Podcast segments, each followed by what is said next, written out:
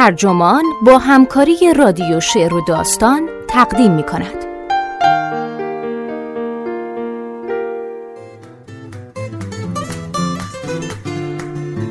ویرجینیا وولف اسنو همینگوی ضد زن داستایوفسکی یهودی ستیز. نویسنده برایان مورتون. مترجم محمد ابراهیم باست منبع نیویورک تایمز. ترجمه شده در وبسایت ترجمان. گوینده اکرم عبدی. وقتی رومانی قدیمی رو دستمون می‌گیریم ممکنه خیلی زود از سطح نازل عقاید اخلاقی نویسنده آشفته بشیم. نگاه های اونو متعصبانه یا نادرست بدونیم و احساس کنیم کتابی که نوشته ارزش خوندن نداره.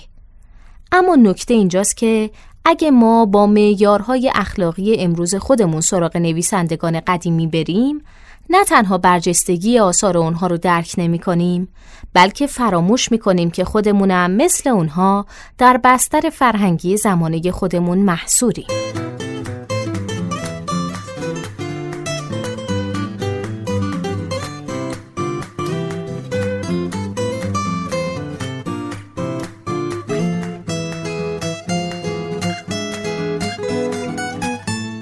چند وقت پیش سوار قطار بودم و با دانشجویی هم کلام شدم که می‌گفت داستان نویس بوده. ازش پرسیدم چی می نوشته و چی می خونده و گفت که در حال نوشتن رومانی درباره مسافرت در زمان بوده و اینکه داشته خانه ایش نوشته ایدیس وارتون رو میخونده. اما بعد از پنجاه صفحه کتاب رو توی سطل زباله انداخته. خانه ایش که سال 1905 منتشر شده تلاش های یه زن جوان به اسم لیلی بارتو برای یافتن شوهری مقبول توصیف می‌کنه. پسر دانشجو واسم توضیح داد که با کتاب پیش می‌رفته تا وقتی که به توصیفی از یکی از خواستگارای لیلی می‌رسه به نام سیمون روزدیل. نویسنده اینطور نوشته بوده. مردی توپل با صورت گلگون از اون یهودیای موبور با نگاه های زیر چشمی و ریز که القا کننده این حس بود که آدما رو به چشم خرت و پرت نگاه می‌کنه. دانشجو گفت در این نقطه بود که نه تنها همدلیش با لیلی رو از دست داد بلکه کلا از رمانم بدش اومد. جای این نبود که بخوام واسه اون درباره تفاوت بین دیدگاه یک شخصیت در رمان و دیدگاه نویسنده رمان سخنرانی کنم. روزدیل هر جا در رمان ظاهر میشه وارتون دافعه اون رو با چنان حرارتی توصیف می‌کنه که روشن فقط احساسات لیلی رو توصیف نمی‌کنه بلکه احساسات خودشه. دانشجو می‌گفت یهودی ستیز بودن وارتون اونو خشمگین کرده. اون ادامه داد نمی‌خوام کسی مثل اون تو خونم باشه. هر کسی این اواخر در دانشگاه ادبیات درس داده باشه احتمالا مکالمه شبیه به این رو تجربه کرده. شور و شوقی که خیلی از دانشجوها واسه عدالت اجتماعی دارن که چیز خوبی هم هست باعث میشه دیدگاه های ناخوشایند خیلی از نویسندگان نسل های قبل شدیدا براشون جلب توجه کنه. اونا وقتی می‌فهمن وارتون یا داستایفسکی یهود ستیز بودن، والت ویتمن یا جوزف کنراد نژاد پرست بودن، ارنست همینگوی یا ریچارد رایت زن ستیز بودن و ای ام فورستر یا ویرجینیا وولف افاده های طبقاتی داشتن همه انزجار خودشون رو مثل دانشجویی که من با اون حرف زدم با این شکل افراطی نشون نمیدن. اما خیلی از اونها کار مشابهی می‌کنن. کتاب های مشکل آفرین رو در تصورات خودشون به سطل زباله میریزن.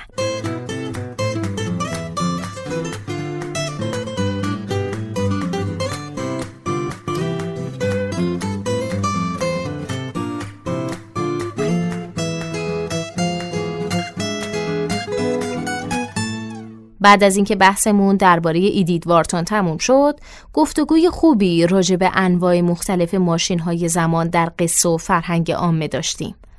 از اون اختراع نچندان روشن در ماشین زمان اچ ویلز تا مکعب چهار بودی در چین خوردگی در زمان نوشته مادلین لانگل و تاردیس در سریال دکتر هو بعد از اینکه از اون دانشجو جدا شدم بود که این فکر نسبتا بدیهی به ذهنم رسید که کتاب های قدیمی هم یه جور ماشین زمان هستند.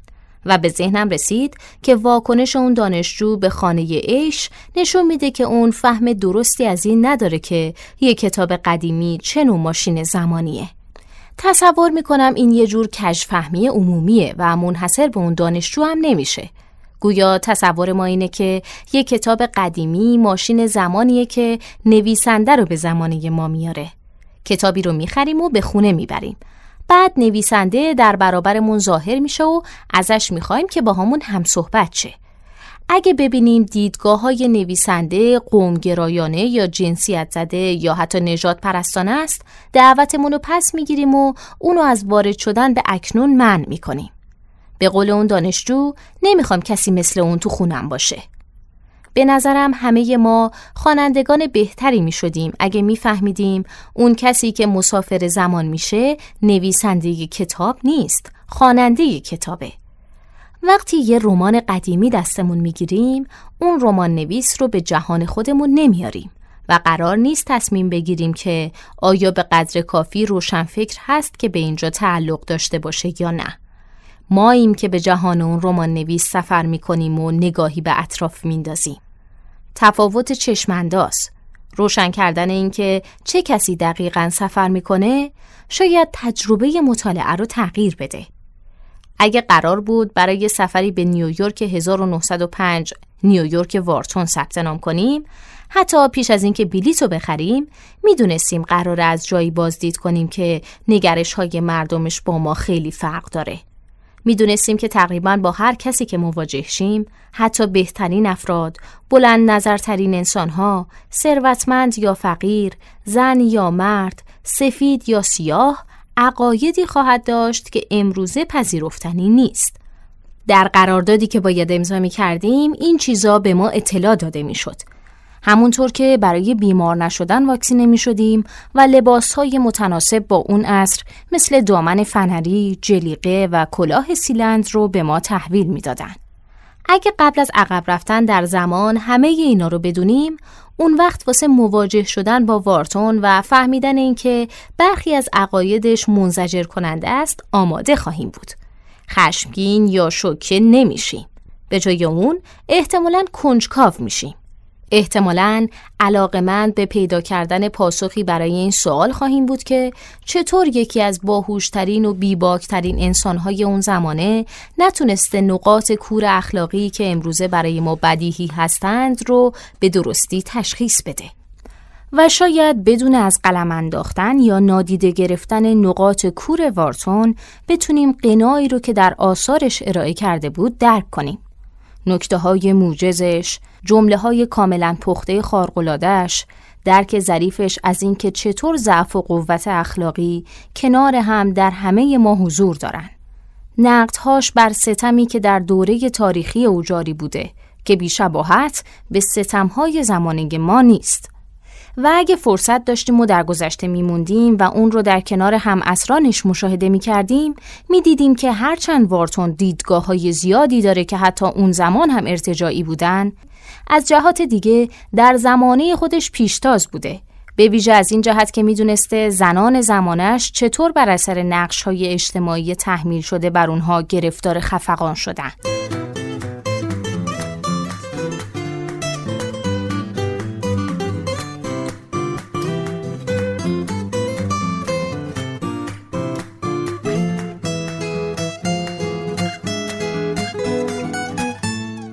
نویسنده مثل وارتون رو فرزند زمانه خودش بدونیم می‌تونه فایده دیگه هم داشته باشه. شاید به کمک کنه که خودمون رو هم فرزند زمانه ببینیم. وقتی تصور می‌کنیم که نویسندگانی از گذشته به ملاقات جهان ما اومدن، رضایتمندی ما به نحو نامحسوسی تقویت میشه بیشتر به این باور می رسیم که تلاش های قبل برای بهبود وضعیت اخلاقی در ما به نقطه اوجش رسیده. شکوفا شده و همینطور کمال پیدا کرده. اما این ایده که ما کسانی هستیم که در زمان مسافرت می کنیم چنین معنایی رو نمی رسونه. اگه هر وقت که یک کتاب قدیمی رو باز می‌کنیم از همون اول متوجه باشیم که این نویسندگان در زمینه های اخلاقی یا سیاسی ضعف های کوچیکی دارن اون وقت می‌دونیم که در مورد خودمون هم این حرف صادقه. این مثال تصادفی رو در نظر بگیرید. اکثر ما وابسته به تکنولوژی هایی هستیم که میشه نشون داد کودکان کار یا حتی بردگان در تولید اونها نقش دارن. ما اینو می‌دونیم یا باید بدونیم اما چندان دربارش فکر نمی کنیم. وقتی پیامک میدیم یا از شبکه های اجتماعی استفاده می کنیم دوست نداریم با این فکر خودمون رو آزار بدیم که کوبالت موجود در گوشی ما شاید با دستای کودکی ده ساله در کنگو استخراج شده که روزی دوازده ساعت کار می‌کنه تا یک دلار بگیره. با فهمیدن اینکه نقش داشتن در مبارزه علیه نابرابری جهانی استراری تر از هر چیزیه که می‌تونیم انجام بدیم از کارهامون دست نمی‌کشیم. نوشتن پیامک رو تموم می‌کنیم یا توییت و ایمیلمون رو می‌زنیم و سراغ زندگی خودمون میریم.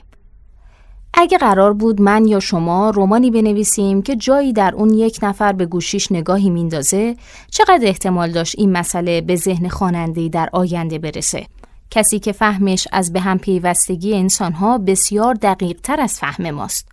حدس می‌زنم خوانندگان آینده بیاتفگی ما رو تقریبا تحمل ناپذیر می‌دونن. و شاید لازم باشه به اونها یادآوری کنیم که هرچند در برخی جاها مثل این شاید شبیه حیولا به نظر برسیم. ولی بعضی از چیزایی که میگیم ارزش شنیدن داره. اگه خودمونو به اندکی دانش و اندکی کنجکاوی مجهز کنیم ابزارهای ضروری مسافرت در زمان می‌تونیم وقتی نویسندگان گذشته رو می‌بینیم دید روشنتری نسبت به اونها داشته باشیم و وقتی برمیگردیم دید روشنتری به خودمون پیدا کنیم. می‌تونیم بفهمیم که اونها گاهی به شیوه های محدود خودشون فراتر از تعصبات زمانشون نگاه کردن. گاهی هم نتونستن این کارو بکنن. اونها کسانی که ارزش خوندن دارن تلاش می‌کردن جهان رو به جای انسانی تری تبدیل کنن. همونطور که ما به شیوه های محدود خودمون تلاش می‌کنیم این کار رو انجام بدیم.